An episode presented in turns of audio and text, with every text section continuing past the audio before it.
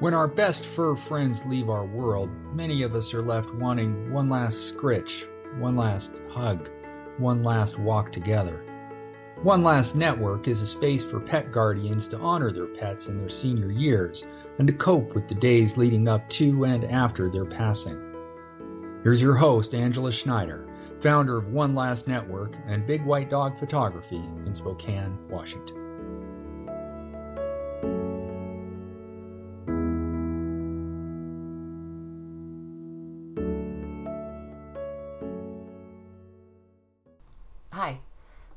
To One Last Network and the art of unleashing your fury. It's just me this week, talking into the ether and hoping we can unravel some of the intense emotions we feel when we've lost our best fur friend, or even when we're facing that hardest goodbye. When we lose someone special or a beloved pet, we experience and endure any number of complex emotions. Once a month, I'll be digging into each one of these emotions, relating what I've learned in my grief studies to my personal experiences with it. This month is anger, an emotion that can range from irritability and thinking, oh, just piss off, in the direction of everyone and everything, or full blown blinding rage, acting out, punching walls, the whole nine yards. Dr. Elisabeth Kübler-Ross a psychiatrist who wrote On Death and Dying, in which she theorizes the five stages of grief, proposed that anger is a natural response to the pain of loss and can serve as a coping mechanism, allowing us to express and release our emotions. Other researchers have delved into the unique bond we share with our pets, which intensifies the grieving process and the associated anger. Dr. Sandra Barker, a professor of psychiatry and director of the Center for Human Animal Interaction at Virginia Commonwealth University, has conducted extensive studies on the impact of pet loss on human emotions. Her research shows that the loss of a pet can evoke emotions as profound as those experienced in the loss of a human loved one.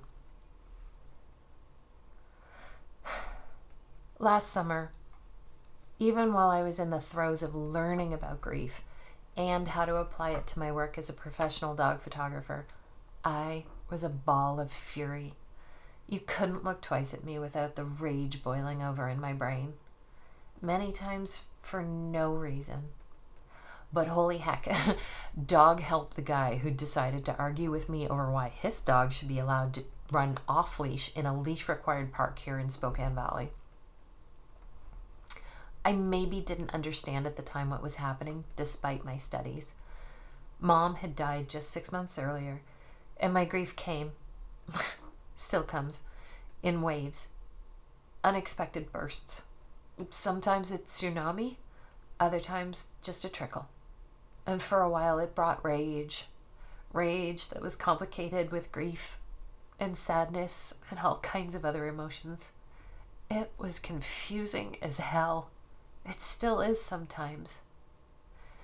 When we're grieving, we sometimes direct the anger at ourselves, thinking we could have done more or somehow prevented a loss. We might be angry at the circumstances surrounding the loss. If only she had worn her life alert necklace. Or the old fuck cancer comes to mind with a lot of pet lovers I talk to.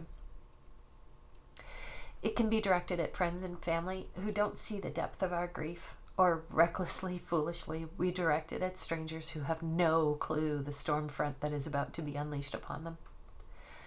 It can be directed at your higher power, or even toward the person or pet we've lost as we grapple with the unfairness of their absence.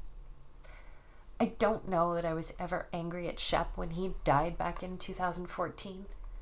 And the experts at the grief recovery method suggest we don't have to ever feel angry to heal from our grief. But holy shit, did I ever get pissed off at mom sometimes. Especially the day I read the tributes to and memories of her on her online obituary. I thought, why didn't she ever let me know that person? As I scrolled through stories of her generosity, caring, and doting toward the children she encountered at the daycare where she was Kathy the cook. I'm sorry, she let the daycare children cook with her? Or whenever I wanted to help in the kitchen, I was shushed and pushed out as if the kitchen was her sanctuary and I was a trespasser. And just as we direct our anger at various people or objects, we all experience and manifest the emotion differently from person to person, from day to day, from minute to minute, even. We might simply feel on edge or irritable. Other times we can go full hog and lash out at whomever, whomever is standing right next to us. And at the extreme, our lashing out leads to a vicious cycle of guilt and resentment and more anger. That means we need to channel that anger in a more constructive way without suppressing the anger because that can hinder our healing process, leading to even more guilt and resentment and anger. As one of my mentors, David Kessler, likes to say, you gotta feel it to heal it. Guys, we have to let that anger flow through us, but constructively, not raging at people with their dogs off leash. And maybe try to understand where it's coming from. Now, remember, I'm not a licensed counselor or psychiatrist. I'm a certified grief coach and this advice comes from personal experience and studying the experts, the psychiatrists and the counselors. Understanding the anger is a crucial step. We should take the time to identify the root cause of our anger. My anger at my mother and the way she allowed other children to cook with her boils up because I don't believe we ever had the kind of relationship I thought a mother and daughter should have it was, well, it was like a 2010 Facebook relationship status. Complicated. How did I get there? How did I realize what was really at the cause of my resentment? I stopped myself in the moment and allowed myself to reflect on my thoughts. In my grief training, I learned about the 90 second rule proposed by Dr. Jill Bolte Taylor a neuroanatomist and author of Whole Brain Living and My Stroke of Insight. According to Dr. Jill, when we experience an emotion, such as anger, it takes about 90 seconds for the physiological response to occur in our bodies. The brain sends a rush of chemicals through our system, and if we allow ourselves to fully participate in whatever emotion comes through without getting caught up in thoughts and stories, the chemicals will naturally dissipate. If we stay conscious with the flood of emotions and time it, we can allow ourselves to feel the anger without resistance or judgment. We can observe the physical sensations and emotions that arise, and with practice, notice that the intensity of the emotion, in our case this month, anger, gradually diminishes within the 90 seconds. When we become aware and accept what is happening, we can remind ourselves that it is okay and natural to be angry and it does not define us as angry people. It is just a natural part of the grieving process. Then we can start to look deeper at where that emotion is coming from and manage the cause when it shows up again. We can take a step back and observe the physical sensations associated with the anger, concentrate on our breathing, and try to quell the tension and discomfort that comes with this incredibly raw emotion. The anger then may not spiral out of control, and we might not rage at some rando in the park with his dog off leash. Now, I should mention too that Dr. Jill's quote, rule, end quote, has drawn its fair share of opposition and debate, especially as it applies to grief.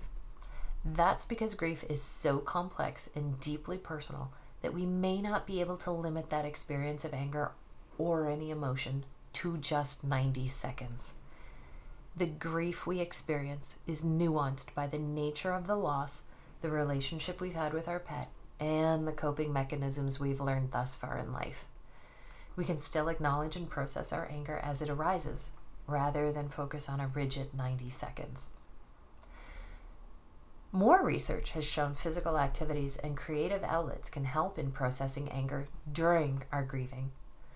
Yoga has a certain calming effect to it, I like to hit the gym and push some weights around. And of course, I always find it impossible to be angry when I'm in the woods hiking with Bella. Writing, painting, playing music can also offer a channel for expressing and transforming anger into something meaningful. Writing is particularly cathartic for me, and in fact, James W. Pennebaker and Joshua M. Smyth found that writing about difficult and traumatic experiences can help us let go of some of the pain we're feeling. In their book, Opening Up by Writing It Down How Expressive Writing Improves Health and Eases Emotional Pain, they describe that people who participated in their research showed increased physical stress responses in heart rate and blood pressure while writing about their pain or trauma. But when they measured those responses after people had finished writing, their numbers dropped to lower than they had been to start, and they stayed there. We can also seek support.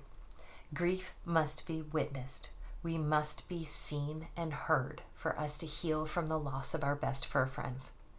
But that support, dear listener, must come from like minded friends and family. There is a large population of humans who will never understand the profundity of our loss when our pets move on to the next realm.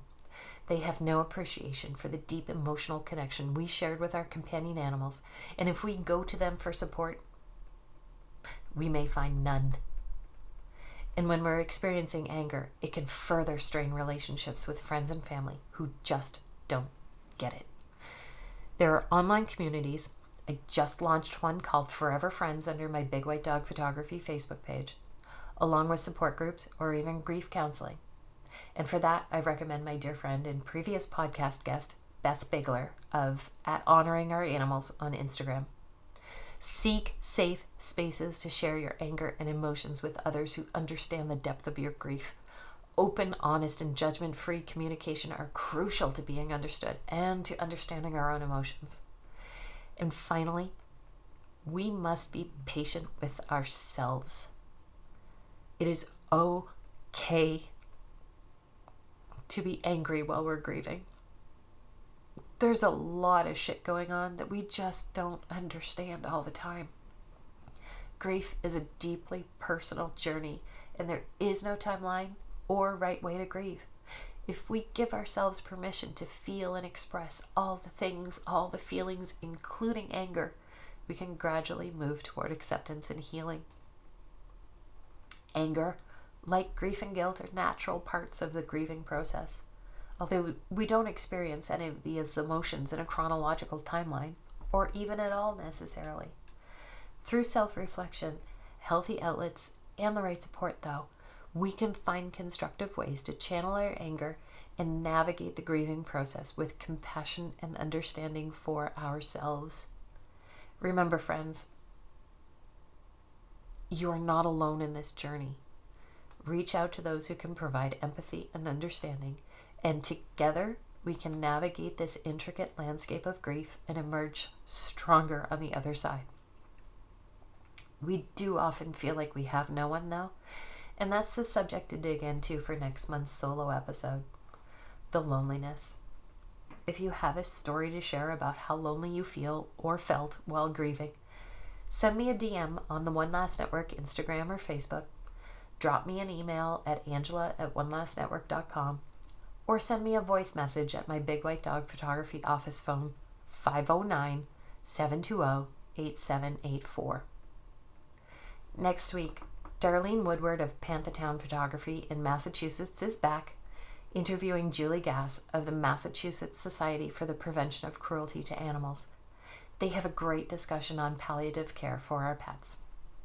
Until then, I'm Angela Schneider, owner of Big White Dog Photography in Spokane, Washington, and your host at One Last Network, signing off to go get some Bella snuggles. Listen to One Last Network on whichever podcast platform you prefer. We're on Spotify, Stitcher, Apple Music, and Amazon Music.